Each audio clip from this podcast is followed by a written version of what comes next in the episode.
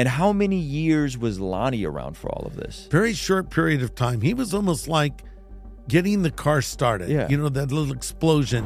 Meanwhile, the counterculture movement is happening, and all these hippie kids are on drugs and rebelling against culture. And, and Chuck wanted nothing to do with them. Mm-hmm. But Kay, his wife, had a heart for these hippies. In fact, I found this out later.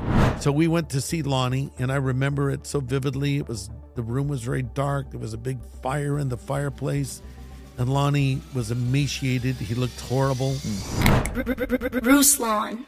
Ladies and gentlemen, we have an incredible guest with us today. I cannot wait to have this conversation. I promise you, you are going to be encouraged, inspired, uh, and just walk away from this conversation with, uh, I think, a lot of good things in your spirit. And so, without any further ado, um, I'm going to call him the legend, No. The legend himself, ladies and gentlemen, Pastor Greg Laurie.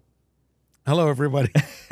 Ruslan, thanks for having me on. I love your studio. It's super cool. Thank you. All these cool little cameras moving around, and uh, it's just great to be here with you. I've watched so many times, so it's interesting to actually go to the place where it's done and see how you do it. But uh, I I love your take on things and how you're so current and up to speed on so many things that are happening. So thank you for what you do. All right. Well, thank you so much for that. The, the, the words of affirmation mean a lot. Um, so, Jesus Revolution, your life story Yeah.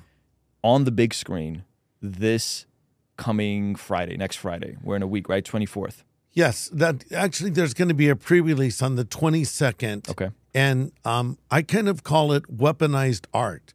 And you know, I believe in doing things in a beautiful, artistic, professional way. And I would have not trusted anybody else with my story than the Erwin brothers. Because I think they're the finest Christian filmmakers. Well, just take the word Christian off for a moment. I think they're among the finest filmmakers today. And they happen to be believers who really want to use their skill and their platform to point people to Christ. And so I was very happy when Jon Erwin came and wanted to do this film. It didn't start being about my life, but that's the way he wrote the screenplay and and then put it together. So, I- you know, on the 22nd, it's sort of a pre-release night where where we added a gospel presentation. That's Okay. what I mean by weaponized art. It'll love it. still be the film, uh-huh. but I present the se- a seven-minute version of the gospel, complete with a prayer that a person could pray. So we're hoping that folks will go out to the theaters, get tickets, bring friends that don't know the Lord Yeah. on February 22nd. Then it opens nationwide on February 24th in 2,700 theaters Wow. around America. Wow, wow! I I love the film. I watched it. Um, I, I I started on an airplane, and then I finally got to watch it here yesterday Yeah. and finish it at home. Yeah. And man, is that a roller coaster of a film? There was I A lot def- of twists and turns. a lot of twists Yeah. and turns, a lot of tears shed on Yeah. on my end. Yes. Um, Tell me what grabbed you. well, you know what? I'll be honest. Your story with your mother, Yeah. uh, we we have a very strong parallel there. Oh, wow. Uh, my mom uh, just got clean maybe two years ago. Wow. Uh, after she fell and broke her hip, Yeah. And uh, excuse me, she she because she had bad hips, she fell and broke her shoulder. Yeah. And so the entire parallel of of like finding Jesus completely outside of my family, Yeah. and then the tension of how to navigate that conversation and, and how to have healthy boundaries, Yeah. but at the same time encourage her and be there for her and honor her as, Yeah. as the as the commandments say we should. That's true. It, it was tricky. It was tricky, and we. Ju- I mean, I'm, I'm just turned 38, and we just got to a much better place, probably Yeah. a year or two ago. Um, there was the bit about um, your dad and and how you thought he left you, but you Yeah. really left him. And and, Yeah. and and I didn't discover this in my life until I was much older, and I con- I confronted my dad. Me and my dad are in a great place now, and he kind of gave me his side of the story, and I was Wow. like Yeah. mom it was you like it wasn't Yeah. just dad it was Yeah. you so there was there was so many moments Mm. uh personally that hit me very heavy and then i would say the i think the heart for revival the heart for the parallels of of what happened in the 70s and the Yeah. 60s with the hippies movement to a lot of what we're seeing today Yeah. uh drug use is on the rise Yes. uh ending your own life is on the rise Yes. despair is on the rise so so there was also just like this like stirring of like Yeah. man, this is this is this this this is these gen- this generation needs this. Yeah. I can't think of a more parallel time than the late 60s, early 70s, and today. Mm-hmm. You know, so I just turned 70 recently. So I've lived through a few decades, lived through the 50s, 60s, 70s, 80s, 90s, and to this day. The 80s weren't parallel, the 90s weren't parallel, the early 2000s weren't. But there's something about this modern moment we're in with the things you mentioned the the increase of drug use. I read the other day more people are smoking marijuana than cigarettes now. It's Wow. and now it's mainstream. It's legal. You can get it pretty much anywhere. Mm-hmm. LSD has made a comeback, mm-hmm. ironically, hmm. and of course now we have the fentanyl deaths that are just mm. out of control. And and I, I think so, social media amplifies everything mm-hmm. so much, and so I feel like wow, this message of this movie feels really current and. I'm always interested to see how older and younger people connect to it. Older folks, it's like a flashback, to mm-hmm. use the 60s mm-hmm. term. Mm-hmm. You know, they're reliving their early days as a Christian. Yep. But for younger people like yourself, it's connecting like now. And like it feels current to them. And, you know, the Bible does say there's nothing new under the sun. So, but at the same time, I think the way the Erwin brothers shot it, specifically Jon Erwin and Brent McCorkle, the other director, it was done in a way where it feels like it's happening in this moment. Yeah. It had such a nostalgic coming Yeah. of age feel to it. It, Yeah. it, it. it felt parts of it felt like the Sandlot at times or Forrest Gump. It just gave me that like I I don't know if movies like this are made anymore. Like Yeah. it, it, it felt really warm and the the music, the sounds, the the soundtrack. It was like wow, this this really captured this moment that I had nothing, I had no idea what the Yeah. 60s or 70s, but just from watching other films and Yep. stuff like that. And so, how much of that would you say was intentional in, just, in terms of just kind of, it felt like a 90s movie in terms Yeah. of the coming of age theme Yeah. of it. How much was that of that would you say was was intentional? I think it was all. I think everything you see on the screen is intentional. Yeah. Um, but what I love about it is is I think people are surprised that there are laugh out loud moments. It's comedic at times. Mm-hmm. Yes. There's very emotionally stirring times where you're brought to tears, and I've watched it with audiences now many times, and I kind of know when the moment is coming, so I'll mm-hmm. kind of look at them and watch their reaction. a- And it's pretty predictable. So I think they really went in here with an intentionality. But I think where they caught lightning in a bottle, and I even felt this when we were shooting the film, because part of it was shot in Alabama. Hmm. A lot of movies are, are filmed in Alabama now. Interesting. Yeah, so there's a little town in Alabama called Fairhope Yep. that reminds you of California, uh-huh. right on the water. And they shot a lot of the scenes that took place in Newport Beach in Fairhope, Alabama. Interesting. And it was also shot in Newport Beach. But there were times on this set, and there's one scene in particular folks will see, but it's when Greg goes to church for the first time. Mm-hmm. And they're singing these worship songs. Mm-hmm. And he walks in and he's very uncomfortable. But you, you there's something going on there. You can sense God's presence. And I said to Jon Erwin, the director, I said, I felt like I went back in time. Wow. It felt so close to the way it was. And what I said to Jon early on was, Jon, we've got to make people experience this. Mm-hmm. You know, I can preach a sermon about it, but it can only go so far with the sermon. Yep. We can show a photograph, but photos look dated and and it's hard to be pulled into that. But what he did was he made it immersive where you feel like you're there. And that was the objective, and that's what he was trying to do. And during the baptism scene, which is at the halfway point of the film, when mm-hmm. Greg, young Greg, played by Joel Courtney, is baptized by evangelist Lonnie Frisbee, played mm-hmm. by Jonathan Roumie, mm-hmm. best known for playing the role of Jesus. Um, the reason that feels so real is because God was at work on that day. Mm. The fact of the matter is, there were a number of people that were extras on the set Yeah. that were coming to Christ and being baptized for real Wow. as we were filming the scene. And there's one character that's in the film that came to me off camera and said, I want to be baptized. I shared the gospel with them. I prayed with them. And while Jon Erwin was shooting the baptism scene of the movie Greg, the real Greg was baptizing this guy like 10 feet away. Wow. And they all of a sudden stopped and looked over. It was all happening spontaneously. It Wow. wasn't planned. Wow. And so I think that comes across in the screen. It feels like this is happening. Yeah. And I think because God was actually working. How how long have you guys been working on this film um, from concept to and when did you guys kind of start shooting and all that? Yeah, seven years. is ago, Jon Erwin came to me with a copy of Time magazine. Uh-huh. And it's that that sort of psychedelic image of Jesus on the cover. Yeah, It yeah. says Jesus Revolution. Yep. He said, Someone told me that you were here at this movement, and I wanted to talk to someone who was there, and I want to make a movie about this. Hmm. Jon, at that moment, was in his late 30s. He's probably maybe 40 now. But he said, I want to make a movie about this. Yeah. So we became friends, and it was intention, his intention to make it sooner, and other things got on the way and postponed it and the can kept getting kicked down the road, Mm-hmm. so to speak. And then it was going to be filmed. And then I still believe uh, it was slotted instead, the story of my friend Jeremy Camp. Mm-hmm. No, excuse me. Yeah, I still believe, right? And then then finally, okay, now we're going to film Mm-hmm. Jesus Revolution, and COVID hit, and Mm. it threw everything off by months. So we started shooting it over a year ago, and, and you know, first you've got to write the script Yep. And then the script goes through all kinds of approvals and back and forth. Then once that's done, you have to cast it. Mm-hmm. That takes time. And then after you cast it, you have to scout your locations and figure out where you're going to shoot it. Then you bring in I didn't know any of this before. Mm-hmm. Then you have to bring in wardrobe.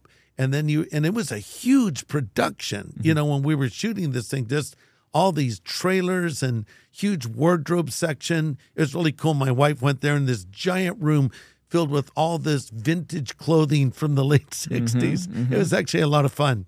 And then, you know, you get it all set and and then you shoot it. And then after you shoot it, you start the editing process. Then you score it. Mm-hmm. And every song you hear in the movie, you have to get special rights Yeah. and permissions to use that song. Oh, yeah. You have to pay fees for those songs if they're like popular rock songs. And then Brent McCorkle, the co-director, also wrote a lot of the music for it. So he Mm-hmm. scores the film, and then you know it goes through more editing, uh, pro- uh, longer editing process. And then about a year ago, we had what we called the director's cut. Mm-hmm. So we started just taking this around and showing it to test audiences. Yeah, yeah. That's what you saw. Yep. So the final version now I've seen it, and I went up to Sony Studios one day, and they this is where they worked on the sound, and I was so amazed at what a difference enhanced sound brought to this movie. Okay. Everything was bigger and more powerful, and in the earlier cuts, sometimes some of the dialogue you couldn't understand.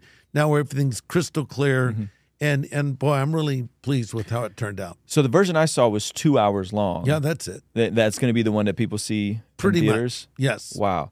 Now, how does Sony and Lionsgate and all these people play into the factor? Like, how does like how does that all come together? Because oftentimes Christians in Hollywood is like Yeah. oil and water, and people freak out. But I think this is incredible that they're Yeah. you know getting behind stuff like this and putting it in over two thousand theaters. Yeah. How did that Lionsgate and Sony and all that? How did that come together? Well, Jon Erwin has his own company, the Erwin Brothers, and they did, I can only imagine, I still believe. And they were independent filmmakers. So when they would make a film, they would go out and they would raise the money for their film. Wow. That's how they did them. Okay. So they got on the radar screen of Lionsgate, which is a major film studio. They do John Wick and mm-hmm. Hunger Games and mm-hmm. films like that. So they realize that there's an audience out there that is not mm-hmm. being served. Mm-hmm. The Christian audience. We're ignored, we're marginalized, we're mocked, we're, it, you know, it's like everything but us. We have things, uh, you know, product need for everyone but our audience, which Yeah. is such a huge part of America still. Yes. So Lionsgate, I think it was a business decision. They thought we want to reach this audience. so they brought in Jon Erwin and basically said, "You do what you do. You know your people better than we know them." But we're here to fund it. And so now instead of Jon having to go out and raise the money, uh, Lionsgate funded it. Wow. And so he had to just get the movie done on time. They, you know, they have very tight guidelines and and budgets, and you have to, you know, you can't go over the budgets and all that. Mm-hmm. And and then they have money set aside for marketing, etc. So he he is a his own company now inside of Lionsgate. It's called Kingdom Story Company, mm. and so they do the films, but they're a part of Lionsgate. this seems like a really well put together film in terms of it like this does not have uh, kind of the historic christian trope of Yeah. christian films this seems extremely well put together high quality Yeah. all around acting, lighting, music. It, it just feels like like an incredible film. Do you think that there, what we're seeing what happened with The Chosen, Yeah. what we're seeing what happened in other aspects of media, Christian YouTube, all these different Yeah. things, music. Do you feel like there's a, a, a Christian art renaissance happening? I do, and I feel it's very similar to the birth of contemporary Christian music. Mm-hmm. You know, when when Jesus music, as we once called it, first started, it was not a bunch of guys that said, "Hey, let's create a new industry. Let's create a new type of music." You know, like country music, classical music, Christian music. Mm-hmm. It was more like, "Hey, God's changed our life. Let's communicate through music mm-hmm. because music was so popular back then, still is, but it was different back then." Yeah. We would look to musicians for direction. Mm-hmm. But the problem is, you know, they were the blind leading the blind. And then in my generation, when we started seeing rock icons die one after another, you know, Brian Jones of the Rolling Stones, Jim Morrison of the Doors, Jimi Hendrix, Janis Joplin, all ironically dying at the age of 27. Mm. It was like, wow, what's going on? Hmm. So, but music was a very important communication tool back then. It, I would say the way we look at music today is maybe a little bit different.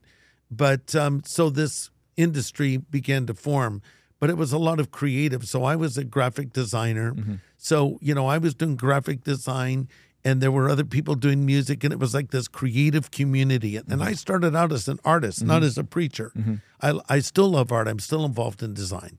And so that was the birth of our little, you know, movement of art and music. And now you fast forward to today, a lot of it has become very predictable. Mm. Christian music is predictable. There's a certain sound it seems to often have. Uh, Christian film is very predictable, often heavy handed, lower quality, not usually well acted. And I won't be specific, but I, I'm not a huge fan of it, mm-hmm, frankly. Mm-hmm. You know, but these guys, the Erwin brothers, wanted to do something different. They say, first and foremost, we want to make a good movie. We want to entertain you Yeah. without apology. Yep. We want it to be of the highest quality. But what I said to Jon was, Jon, let's do something I've never seen done before. Let's actually get the gospel right in a mm. Christian film. Yeah. Let's show the darkness of the old life, honestly. But when Greg comes to Christ, let's try to show what a conversion looks like. It's hard to film conversion. Yeah. Yeah. How do you film conversion? Yeah. So he uses the metaphor of baptism, Yeah. which is very dramatic. Yeah. Uh, but at the same time, there's a moment where Lonnie and Greg pray, Jonathan and uh, Joel, they pray. Yeah. And I, I took a lot of time with Jonathan Roumie going over that prayer. I said, mm-hmm. This is the kind of prayer I would pray. Mm-hmm. And then he would repeat it, and it would be a little different each time. Mm-hmm. And and I wasn't even sure if it was going to be exactly right. But man, when he did it, it felt really real because he internalized it. He's a great actor and and he understood it and then he did it. Yeah. And it felt genuine. Yeah. And and so I feel this is the most I don't want to say unchristian Christian film I've ever seen because it's very Christian. Yeah. But it's the least predictable Christian Yeah. film I've ever seen. Yeah. And then at the halfway point when Greg's converted, you think, well, this is it. Yep. But then it takes twists and turns Oh, yeah. that are unexpected. Yeah.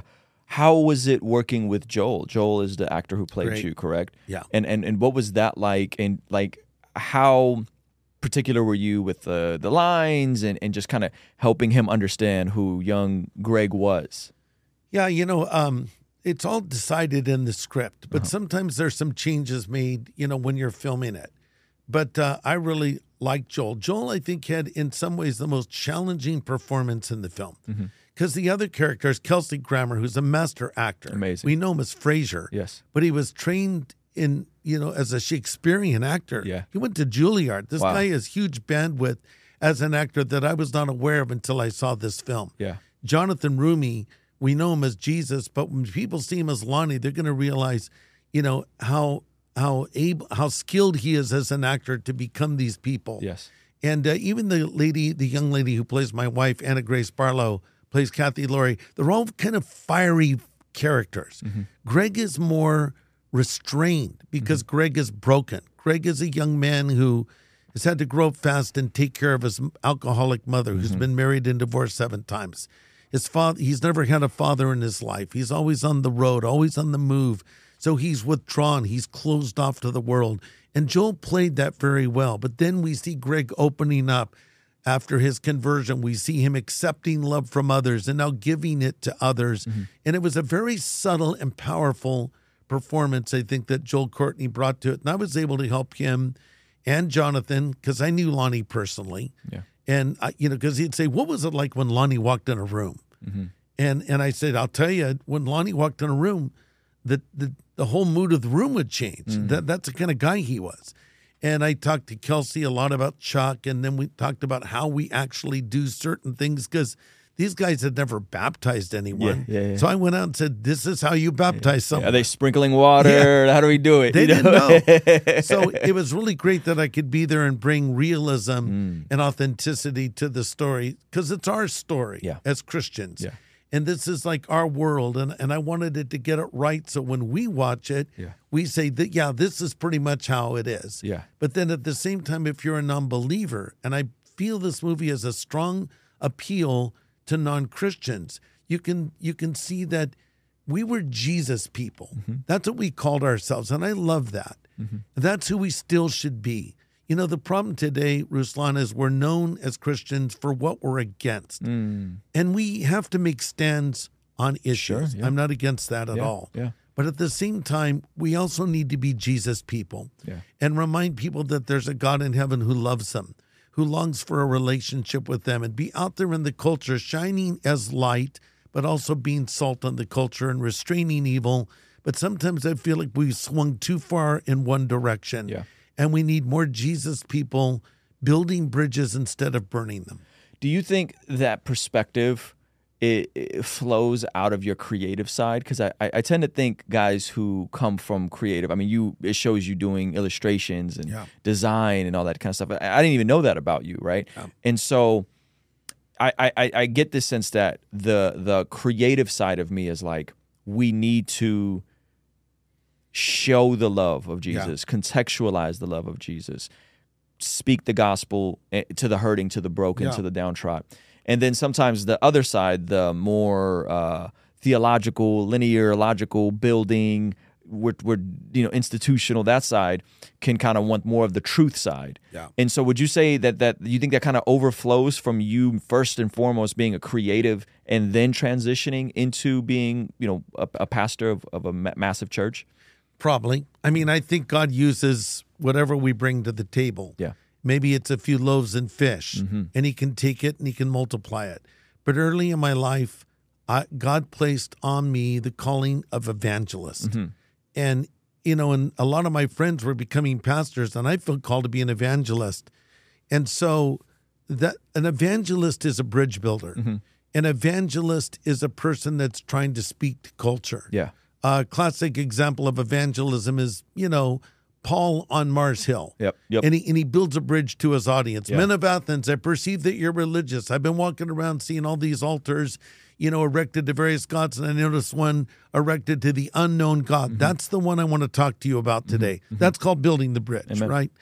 And so, one of the most powerful tools we have in our evangelistic toolbox is our testimony. Mm-hmm. And I often encourage encourage Christians when you're sharing the gospel, a great place to start is with your story. Yeah. Because then you can help a person see, hey, I haven't always been the way that I am. Yep, yep. This is the way I used to think. And this movie is really that. This is my testimony. Yeah. But it's not just my testimony, it's many people's testimony Yeah. because you connected to it. Absolutely. And other people will connect to different characters in different ways. But, you know, the artistic side of me, and specifically, I'm a cartoonist, I want to make it funny at times. Yeah. I, I kind of want to make it light when I can make it light. yeah. But when we get to the message, you've got to have your ducks in a row. You have to have your, uh, you know, your I's dotted, your T's crossed. And so early on, I I had to really learn my theology. Yeah. And Pastor Chuck Smith pointed me in a great direction. I started building a little library. at my Strong's Exhaustive Concordance, my Nave's Topical Bible. I bought the C.H. Spurgeon collection, uh, books by Martyn Lloyd-Jones and G. Campbell Morgan. And I'm like a 17 year old kid who was a horrible student, reading theology, absorbing it. But then as I digest it and learn it, I want to give it to people, you know, in a way they understand. Oh, yeah. Oh, yeah. So I was doing it a certain way when I was 18. Yep. I'm doing it maybe in a different way now that I'm 70. But then again, it hasn't changed that much. Yeah, yeah. Wow, man, I have I have so many questions in, in so many different directions I, I, I want to go. Um, okay, so you in the movie it says it, it, it's spoiler alert. Okay, but go see the the movie. I'm not going to give away too much, but um, having transitioned into being an evangelist, Yeah. it it highlights how you've preached in front of total over a million people. Is it was that is that accurate? Is that the number that they they put in the film? Uh, no, I preached to um, six million people. Six million. Wow, bad math on my part. Yeah, in live Six- audiences. In live audiences, and you obviously with the Harvest Crusades locally Yeah. here. Um, what was that transition in the in the movie? It seemed very seamless, Mm-hmm. but how did it go from being cartoonist, artist, creative? Yeah. and they make it seem like you just kind of you know you were young and you just kind of got a church W- Yeah. can you talk about a little Yeah. bit of like the, the the the formidable days of you getting into ministry and then i want to get a little bit back into the film Sure. Well, in the movie, toward the end, we have Pastor Chuck, played by Kelsey Grammer, coming to Greg, who's been disillusioned, uh, and giving him a church. He gives him the keys to a church. Yeah. Well, that's not exactly how it happened. Okay, but- okay. so what happened was, um, I came to Christ. I was doing my art, and I started speaking here and there at little home Bible studies, and and but I was out on the street sharing my faith. Then I started traveling with the Christian bands. So I was convinced that God had called me to be an evangelist. Okay. And my hero, my role model at that moment was Billy Graham.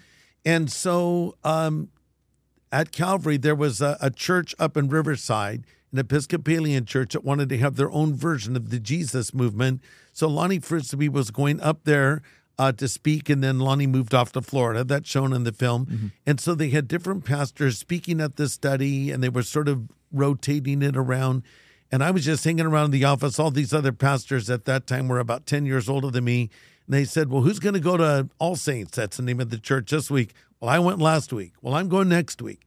And they looked at me and said, Well, Greg, do you want to go? I said, Yeah, I want to go. Mm-hmm. Because I was tired of sitting behind a drawing board. Mm-hmm. I wanted to speak to people. Mm. So I went and started speaking at this Bible study, and it started growing and growing.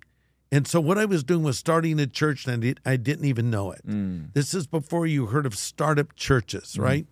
So as it began to grow, people started calling me pastor. Well, I'm basically 18 years old. I've only been a Christian about a year and a half. I hardly feel qualified to be their pastor. Mm-hmm. And I was looking for someone older to take it over, and I couldn't find anyone. So I realized, well, maybe God wants me to do this. So I wanted to be an evangelist, but the Lord led me to become a pastor. Hmm. But I did evangelism as well. Mm-hmm. Uh, and so it continued to grow. And finally, the church we're meeting at, we outgrew the church. And so I started looking for a new building, and I found one and told Chuck about it. So he drove up to Riverside from Orange County, and I, he was having a conversation with the realtor. I saw him pull out his checkbook, and he wrote a check for the down payment. And Chuck gave us a loan to buy the church, and we paid him back with interest. So hmm. Chuck was a very good businessman, Ruslan. You need to know that. But, but he was also very generous, and Yeah. no one would have ever given me a loan to buy a church except for Pastor Chuck. And so that was the beginning of our church. So it wasn't quite like in the movie where Yeah. he gives me the keys. Yeah. But in effect, it was pretty much what was happening. Yeah. He was opening a door for me. So now, fast forward 30 years. And Chuck asked me to come back to Calvary and do a little midweek Bible study, which I was doing on Monday nights there. And it grew quite large, and a lot of kids are coming to Christ. And Chuck said, Why don't we go to a larger venue uh-huh. and do this? And so we went to the Pacific Amphitheater for like five days. We broke their attendance records. And then the next year we went to Angel Stadium. And so now, fast forward to today, we've been doing this for over 33 years. And so that's where the evangelistic thing happened. And, and in the interim, I got to know Billy Graham personally. Hmm. I've been on his board for 25 years. So as he was ending his crusade ministry, I was starting mine. Hmm. And so we became friends, and he asked me to help him with the sermons. Yeah. So I was helping him primarily with illustrations when he preached, and I got to spend a lot of time with him. So it was like I was enrolled in the greatest evangelistic university on earth under the direction of the greatest evangelist, I think, of all time, Yeah. apart from the apostles, Billy Graham, the gold standard. Yeah. And so I was able to learn a lot from him. And uh, so that's kind of how it happened. Well, you also had Chuck Smith, who's an incredible Bible teacher, Yeah. taking people verse by verse through the Bible. That's kind of what he was Yeah. famous for. Billy Graham, an incredible evangelist.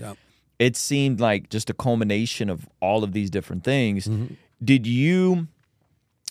Did you? Did, did, was it hard to know that I'm an evangelist, but I, I'm going to wait a couple decades Yeah. to really see this thing come to, to fruition in your life? Uh, Yet you decided to serve as pastor.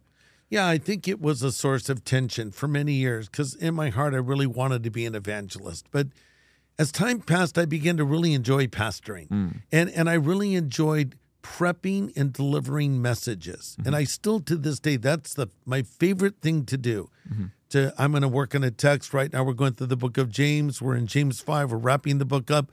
I love to go study, begin to put the sermon together, build it, and deliver it. I love that part. Yeah. And so that was a great discipline for me. Yeah. And I think the problem with some evangelists, I wouldn't include Billy in this, is they they're very undisciplined. Mm. And so they they maybe have 10 little sermons that they keep giving over and over again. Yeah.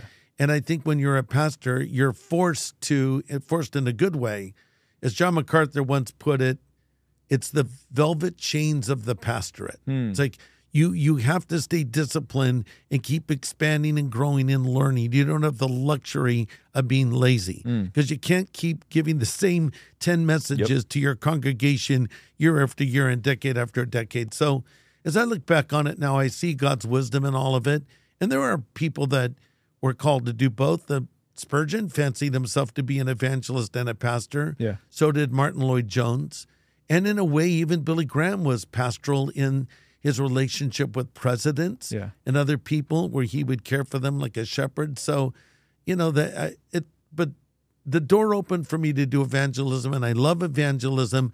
But I really do love to teach the Bible as well. Yeah, that's beautiful. I, I love that it that it's that it's and both. It's not either or. It's not Yeah. a binary. That's that's amazing.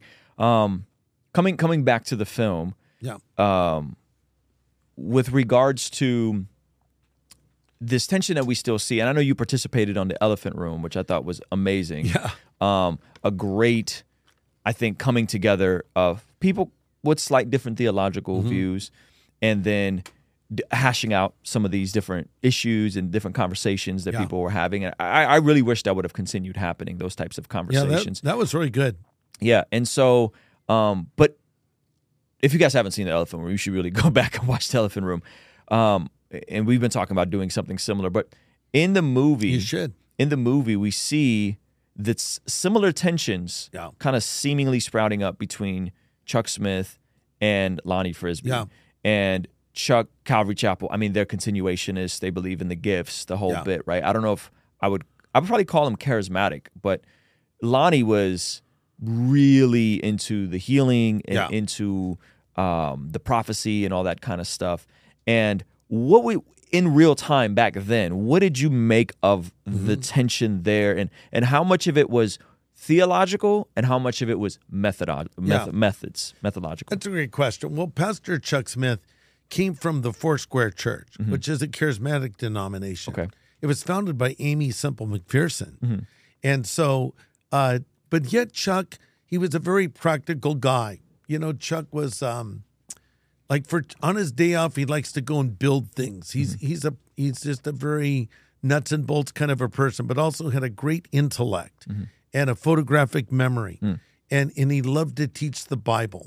And so he kind of was tired of all of the pressure from the denomination that he was from to have the certain numbers and baptize X amount of people, you know, every month or et cetera. So he kind of forged out and did his own thing. And he ended up taking over a little church called Calvary Chapel that was pre named, very small group. And he began teaching through the Bible. Meanwhile, the counterculture movement is happening, and all these hippie kids are on drugs and rebelling against culture. And, and Chuck wanted nothing to do with them. But Kay, his wife, had a heart for these hippies. In fact, I found this out later, but um, there was a group of hippie kids that would walk back and forth in front of her house almost every day, and she would pray for them. And later I realized I was in that group of kids Wow. because we were doing drugs at this one guy's house that was not far from my high school campus. So we would go back and forth from school to this guy's house right by Chuck and Kay's house. And I didn't even know that was their house. So, um, so Chuck met Lonnie and and it was like nitromethglycerin, right? So there wouldn't have been this Jesus movement without both of them. Yeah. Lonnie was only there for a relatively short period of time, but he was a catalyst for it. And so, you know, we sort of came for Lonnie and we stayed for Chuck. Mm-hmm. If it had only been Lonnie, I almost fear to think what it could have turned into. but if it had only been Chuck, I don't know that that would have had the attraction to the kids. Yeah. You know, what Chuck did, his brilliance was he didn't try to be some hip guy. Yeah. He just was who he was. He was authentic, but he opened the door. Yeah. He let the young people come in with their creativity, with their music, uh, with their preaching, and all of it, and let it happen. But also, he was wise, and he put up, you know, parameters, safety parameters to keep us in line. And Lonnie was always bucking against that because he mm. just, when it was all said and done, Lonnie was like just a Pentecostal preacher mm-hmm. with long hair and a beard, you mm-hmm. know? Mm-hmm. And so I do believe God had gifted him and words of knowledge, which is when God reveals to you something about someone, which sometimes you see it expressed uh, with something like he, the Lord's healing someone right now, Yeah. and, and that sort of thing. And so he was doing that more and more. But the problem with that Chuck had with it was it was becoming the focus of Lonnie's ministry. Mm. You know, and we believe in signs and wonders, but we don't think Christians should follow signs and wonders. We think signs and wonders should follow Christians. Come on. So God can do what he wants to do when he wants to do it. Yeah. You know, what does the Bible say if we're sick? Are there any sick among you? Call for the elders of the church and let them pray for him and anoint him with oil, and the effectual, fervent prayer of a righteous man avails much. Yeah. I don't really see a, a person with a healing ministry in the Bible. Mm-hmm. You say, but the apostles healed people. Mm-hmm. Yeah, but it's not that they had healing ministries mm-hmm. any more than they had exorcism ministries. If a demon needed to be cast out, they cast it out. If God wanted to heal someone, like the guy at the gate, beautiful, Peter mm-hmm. pulls him up on his feet. Mm-hmm. Uh, but then what does he do? He preaches the gospel. It was mm-hmm. always to kind of get the gospel to people. Yeah. And you think about the book of Acts, it was written over a period of time, maybe 50 years, maybe less. But but that those miracles took place over a long period of time. It's not like they had miracles every day. And so I think the problem is people become very focused on miracles and sometimes they can be real and sometimes they can be kind of not real. Yeah.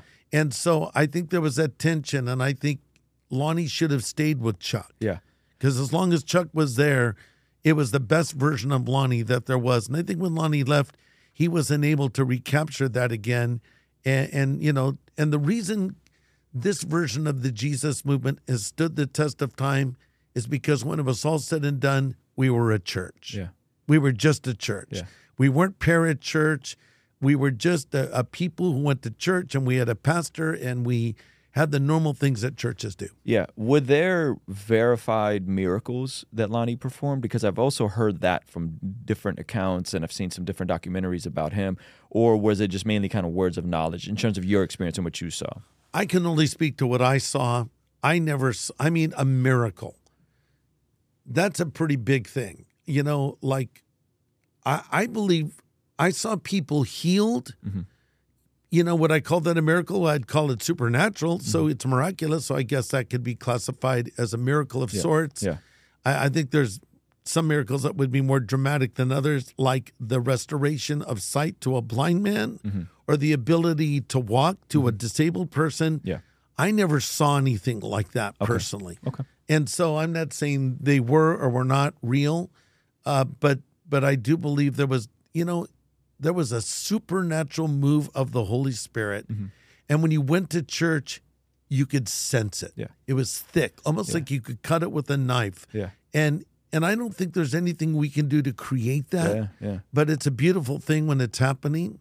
But but I think Chuck, his wisdom was it was all great, but it's like let's open our Bibles. Yeah. And that that is the course he stayed on. And I once asked Chuck when he was quite a bit older, I said, Chuck, if an older Chuck could speak to a younger Chuck, what would you tell yourself? Yeah. And his response was, in his words, hold the course. That's my version of Chuck. Hold the course. I go, what do you mean by that? Like just keep doing what you're doing, stay in the race, and yeah, that's right. You know, just hold the course. And so Chuck held the course, and, and I think that was a smart thing to do.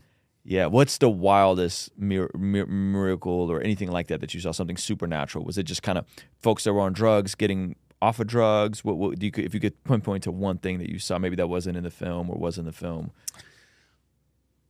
Nothing is coming to mind off the top of my head, but I will just say this about myself.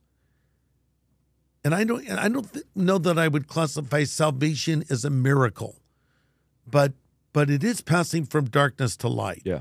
And it is the most important thing of all because you could have a healing, you're still going to die. Mm-hmm. Uh, you could have a miracle, but your life will still come to an end. But mm. salvation is forever. Yeah. And and you know, just looking at my own life, no one ever shared the gospel with me. No one ever invited me to a Christian meeting. Mm-hmm. I literally happened upon it because I met this girl on my high school campus who was a Christian. I didn't know her. I saw she had a Bible, and there was something about her that attracted me. Hmm. And it's not that she was the most beautiful girl I'd ever seen. She was cute, you know, but there was something else. And I thought, what is it with this girl? Mm-hmm. And so one day I was walking across my high school campus actually to score some weed. It was called Acapulco Gold back in the day. and you heard of buy, that one. You buy a lid of it, which is a little plastic bag. I heard there was some, and I was looking for whoever it was that had it. And I walked by this group of Christians singing songs on the front lawn of my high school campus, and this girl was there. And so I sat close enough to eavesdrop on their conversation. And I very quickly dismissed them as crazy. Yeah.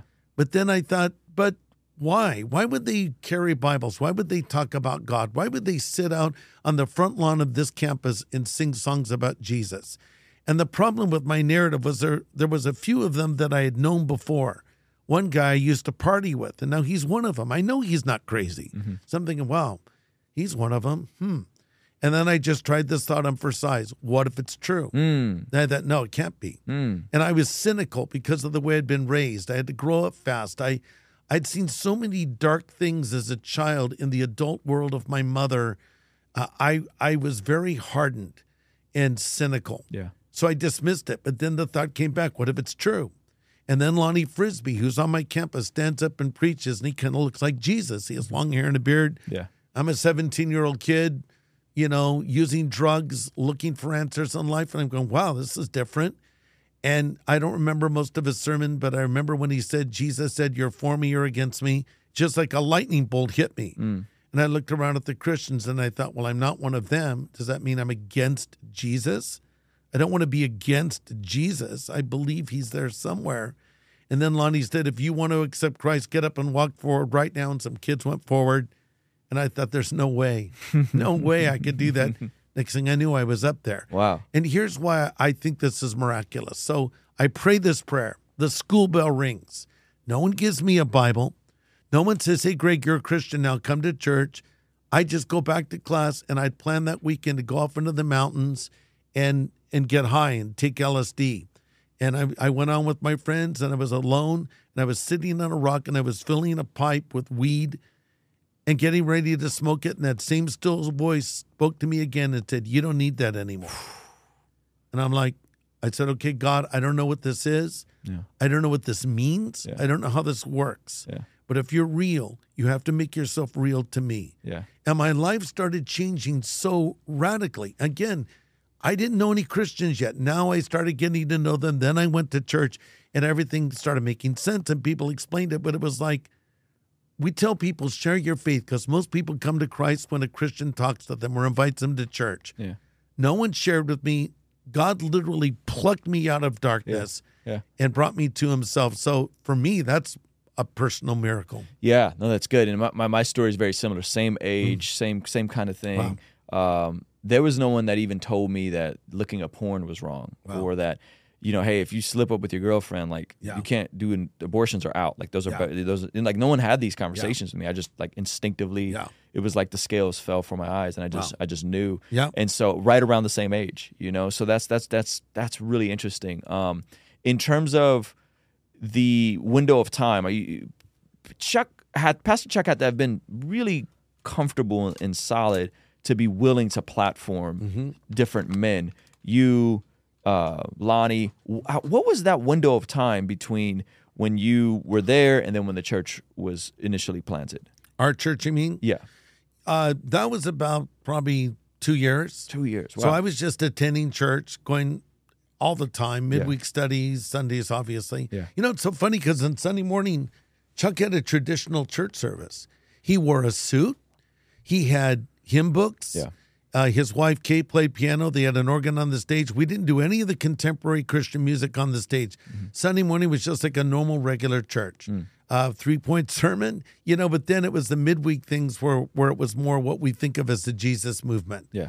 So I just was around volunteering, helping in any way I could, doing what nobody else wanted to do. You know, I'd hang around the office and and sometimes when the pastors would go to lunch, I would I would take phone calls and people didn't know they're talking to an 18 year old kid with, hmm. with very limited theological knowledge. But if there was someone that said, "Hey, someone wants you know a speaker, a pastor to go to a home Bible study two hours away," I'd get in my little Corvair, hmm. Which is featured in the film, not the Corvette, the Corvair. the the Corvair has Important no engine in the front. Yeah. it's and it's a little, it's a slowest vehicle. I had retread tires because I couldn't afford proper tires. And a retread is when they put a, a another layer of tire run your tire, and they were coming off my car all Wow. the time on the freeway. And so anyway, so I would just go and do all these things. And one day, one of the pastors said, "We need a new doorknob for the church office, and here's some money. Go down to the hardware store and get one." Well, I didn't know much about buying doorknobs, and I felt like I was on a mission for God. I'm going to buy a doorknob for God now, you know. So I think it was a willingness to just kind of do whatever needed to be done. Yeah. And then one thing led to another, and then the doors opened up, and I, I found myself speaking more. And then our church began to grow. And again, I want to emphasize, you know, because nowadays people start churches all the time. Oh yeah.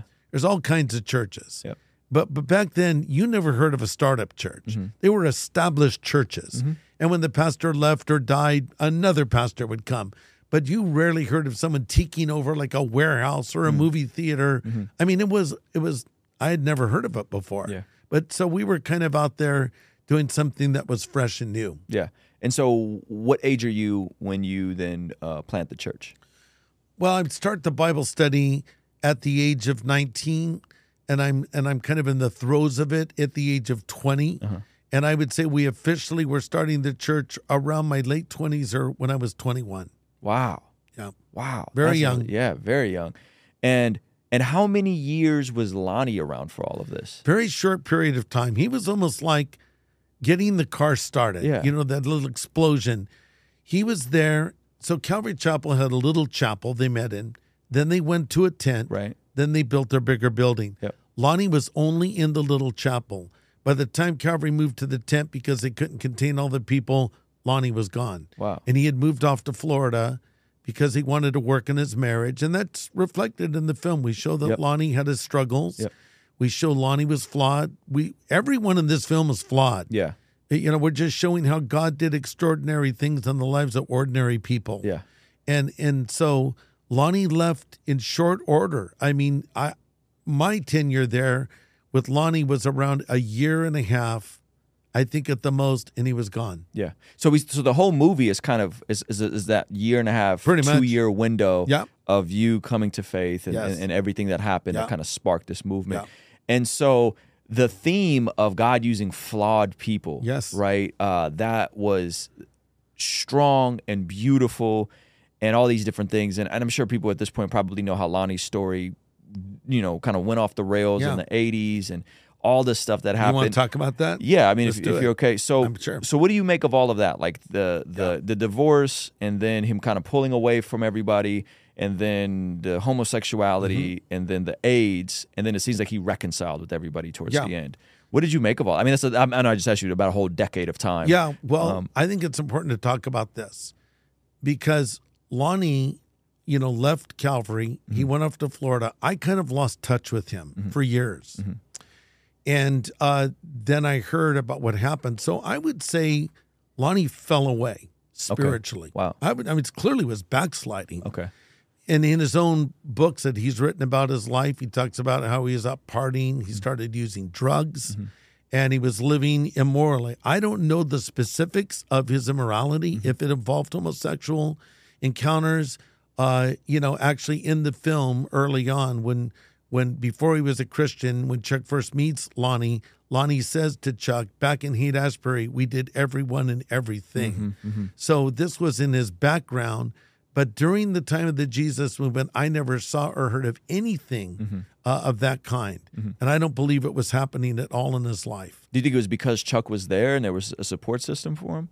Pro- and per- certainly contributed to it. He also was married to Connie at that time. Yeah. So, so then this is something that happened later. His marriage fell apart. I don't know the details of that. He fell away, and he got involved with the vineyard, and uh, then it came out what he had been doing, and so he kind of kept reemerging here and there, but not really seeming to get traction. And then ultimately he gets AIDS. Mm. So I hear Lonnie is dying of AIDS. So he was in hospice care in Newport Beach. And I This have is early 90s. Yes. Yeah. So we were already doing our crusades at this point, Yeah. and Lonnie had prophesied over me when I was a young man, and this is in the film. Yep. So we were praying for some people. I was kind of hanging around with him for a few months after my conversion. He was praying for some people, and I was just standing there to the side, and he turns to me and he says, the Lord just told me you're going to preach to thousands of people Mm. around the world. I'm like dumbfounded. I hadn't even preached a single sermon. Yep. I mean, I drew a cartoon booklet. That Yep. was my claim to fame, if you will. Yep. So this was really surprising. And uh, so, anyway, fast forwarding to Lonnie, he's in hospice care. A friend of mine, Mike MacIntosh, Yeah, and Mike, I heard he about planted it. a church out here. Mike MacIntosh Right. planted Horizon on That's San right. Diego. Yeah. So we went to see Lonnie, and I remember it so vividly. It was the room was very dark. There was a big fire in the fireplace, and Lonnie was emaciated. He looked horrible. But as he began to speak, I sort of saw that old Lonnie spark still. Hmm. And Lonnie believed that God was going to heal him. Wow. And he believed he was going to preach. Hmm. But I think Mike and I could see this was not going to happen.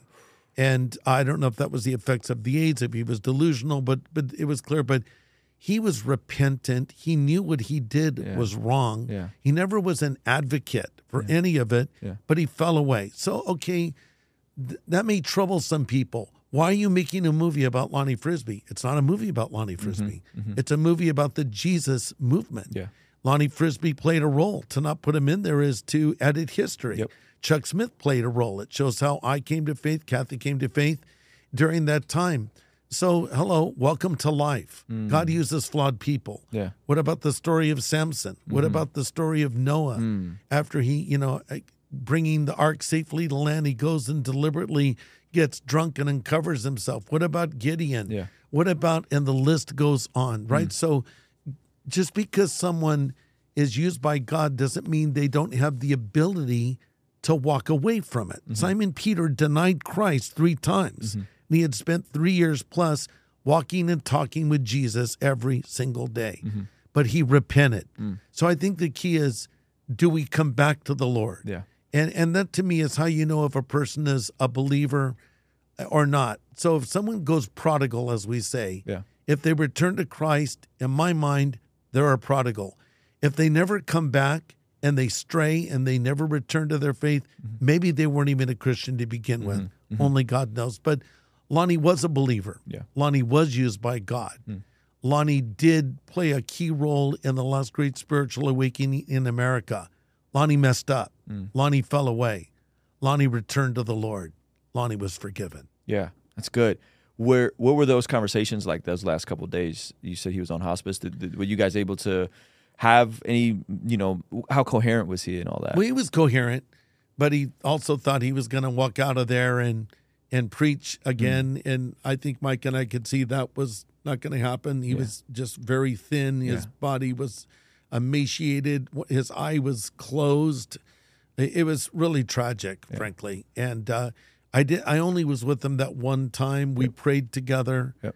and we left her very sad yeah, to think of what could have been yeah, you know, the, God can give us potential and we can blow it. Like Yeah. Samson had tremendous potential, yeah, but he continued to play with sin, hanging out with prostitutes more than hanging out. And then ultimately, um, you know, falling into sin with Delilah. And, and so his life came to an end. And you and you think what could have been Yep. if he had not done that. Yep. So we all can sabotage God's plan for our life. He mm. does give us a free will. Mm-hmm. but he does also give second chances. Yeah.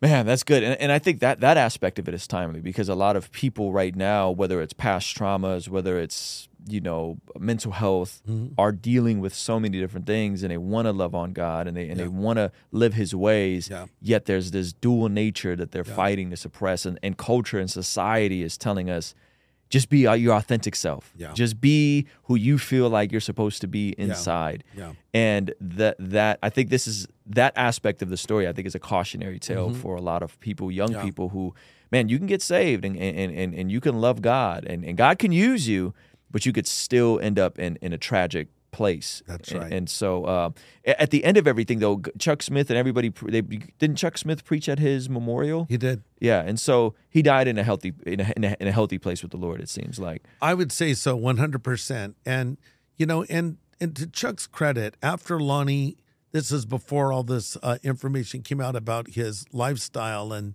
and his fall away. Um, Chuck invited Lonnie back a number of times to speak at Calvary. Wow. And so Chuck was always very conciliatory toward Lonnie, and, and really had a heart to try to help him. Yeah. Yeah. Yeah. In, in in hindsight, you are now 50 years in the Lord. No scandals, no drama. Uh, what advice do you have? And I know your son is here, and, and he's a man of God, and Yes, he is. and he's doing well. Um, what advice would you have for guys like myself, guys mm. that are in their 30s? We're just now starting our families to finish well Wow. you know, so that there is no Samson asterisk to Yeah. our names, to our legacy, to our family tree. What, what what advice would you have? Well, it's an excellent question.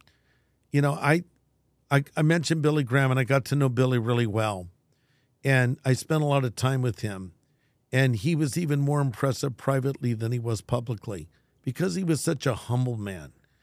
And I was always surprised that he even cared about what I, a man in my 30s, would have to say to him, hmm. who was in his late 60s or even early 70s at that point. But he was always curious. I think a good leader will be a good learner and a good listener, hmm. a good reader. They're always wanting to grow. I think when we stop growing is when the problems begin hmm. you know, because we think, well, I've reached this plateau and I have these accomplishments. But yes, you're, there's always an evol- there's always a vulnerability, Yeah. no matter where you're at. And so I think that, you know, Chuck's advice was good advice. Hold the course. You know, the end of your life is determined by the beginning of your life, hmm. the evening by the morning. So we look at Shadrach, Meshach, and Abednego, and we see the bold stand they took, and they wouldn't bow before the image that Nebuchadnezzar had erected. But the fortitude to make that decision happens earlier in the book of Daniel when they don't want to eat at the of the food at the king's table. And we don't even know why they didn't eat that food. Maybe it wasn't kosher. Uh, maybe uh, it was offered to idols. But whatever it was, they made a principled stand in a relatively small area. And now, as we see them making a strong stand in a much bigger area, we realize this is why. So I think it starts now.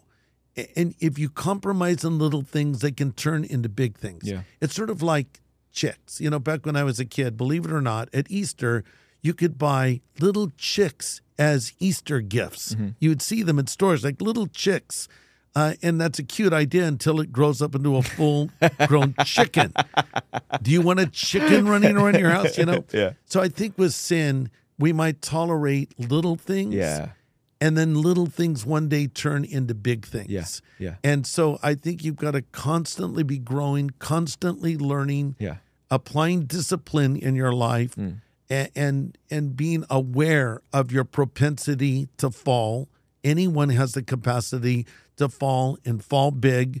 So never lose sight of that. That doesn't mean you live in paranoia, but just keep walking closely with Jesus. Keep growing in your faith. Yeah. You know, don't abandon those principles that you were practicing when you were a brand new Christian. Mm. You know, I think that people, as Jesus said in Revelation, leave their first love. Yeah. They don't lose it, they leave it. Wow. And so, what does Jesus say? He gives the three R's of getting right with Him. He says, Remember from where you have fallen, repent, and do the first works quickly. So the three R's are remember, repent, repeat. Hmm. You never outgrow the need to open the Bible every day. Yeah. You never outgrow the need to be a part of a church. Yeah. You never outgrow the need to have a prayer life. Yeah. You never outgrow the need to share your faith. And it's a need for you too. Yep. Not just for the non believer, but it replenishes you. And I would add a great way to keep yourself vibrant spiritually is to disciple people. Yeah. I mean, that's a great commission. Go into all the world, preach the gospel. Yes. That's Mark's version. Yes. Matthew's version is making disciples of all nations, baptizing them in the name of the Father, Son, and Holy Spirit. Yep. And I think when you have a new believer in your life, they sort of um, energize you and you stabilize them. Yeah, that's good. So, you know, That's kind of so going good. back to my life. So I'm a brand new Christian. I'm trying to sort it out. I don't really have any Christian friends yet. And this guy named Mark comes up to me. Didn't know him from Adam's house cat. Kind of, I don't, I wouldn't call him a cool guy, you know, in my estimation of cool back then. Hi, my name's Mark. Okay. Yeah, I saw you accepted Christ the other day. Yeah, I'm a little defensive. Yeah. Well, I want to take you to church. No, that's okay. No, I'm going to take you to church. No, no, I'm good. I don't want to go. Where do you live? I'm picking you up. Next thing I know, I'm in a car with this Mark guy going to church. He Yeah. takes me to Calvary Chapel. Then he takes me to his home. He has Christian parents, and I'm sitting around the table having dinner with them, and we're talking about the Bible. He was discipling me. I'll tell you what, just as important as Lonnie was to get my attention to bring me to Christ, Mark was there to help me get grounded. We need to be that person for someone else. Yeah. You don't have to be a theologian. Yep. You just need to be a friend. That's good. That's good. I um I have a couple more questions Okay. for you. Uh guys, if you're here, we're going to be going to our Patreon exclusive segments. We're going to talk about revival today, what that would look like. I have a question about some billboards that uh, apparently Harvest Church caught some flack for a couple years ago, and um, I have a question about deconstruction. So if you guys want to enjoy that part of the conversation, it'll be on our Patreon community. So Hey, if you enjoyed this video and you want to see the full extended version of this podcast, be sure to sign up for our Patreon community for only $5 a month. It'll really help us continue contextualizing the gospel using YouTube, media, and podcasting. And in exchange, you will get full unedited versions of the podcast, of our daily after party streams, a discount for our merch store, and exclusive access to our private Discord server. It's only $5 a month. The link for Patreon is in the description of this video as well as the pinned comment below. Again, hit the link in the description, sign up now, and I'll see you over there, all right? Peace.